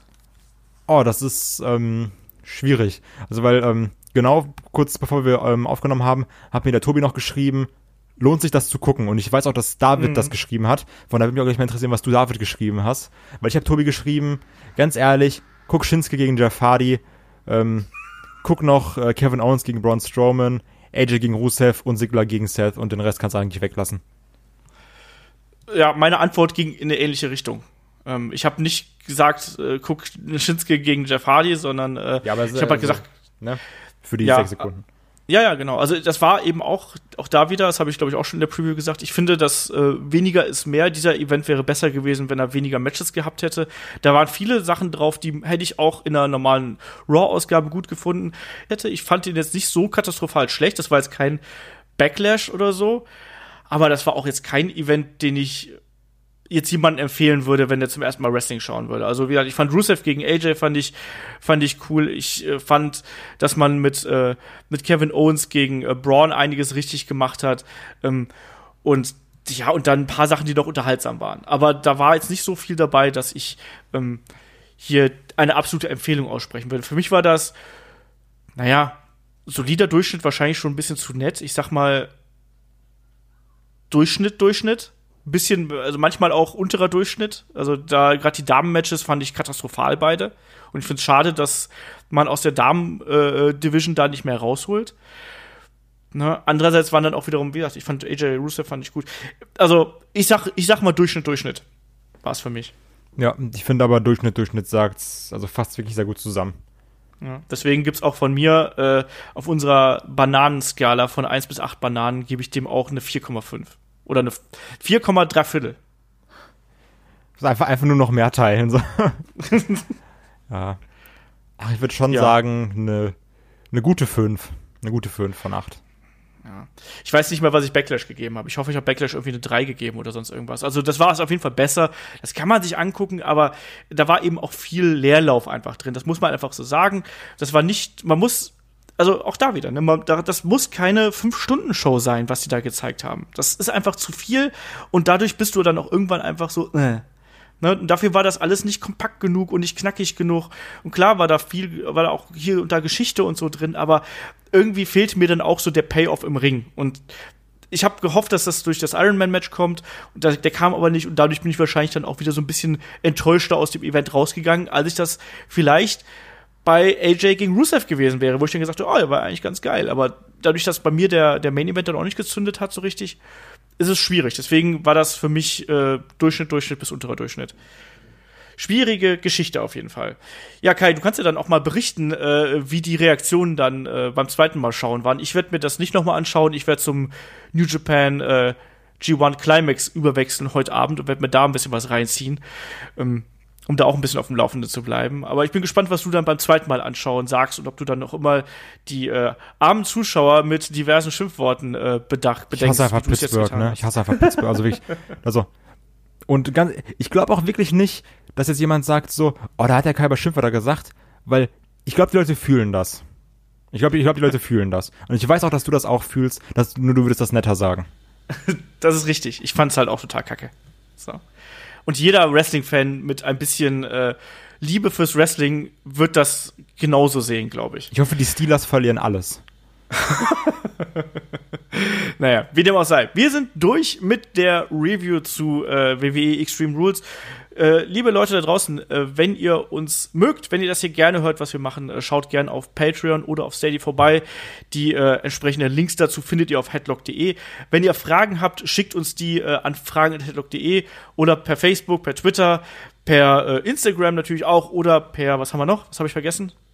YouTube, YouTube, unter das Video einfach, genau. Ähm, und ja, lieber Kai, du bist ja beim nächsten Mal auch wieder mit dabei, dann beim Zwei-Jahres-Fazit zum Roster-Split.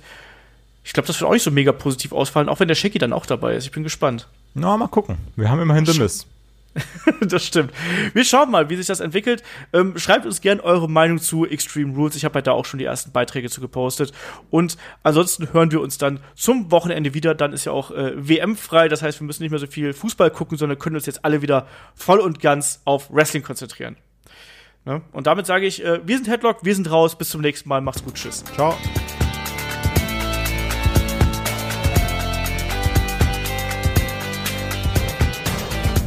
Headlock, der Pro Wrestling Podcast.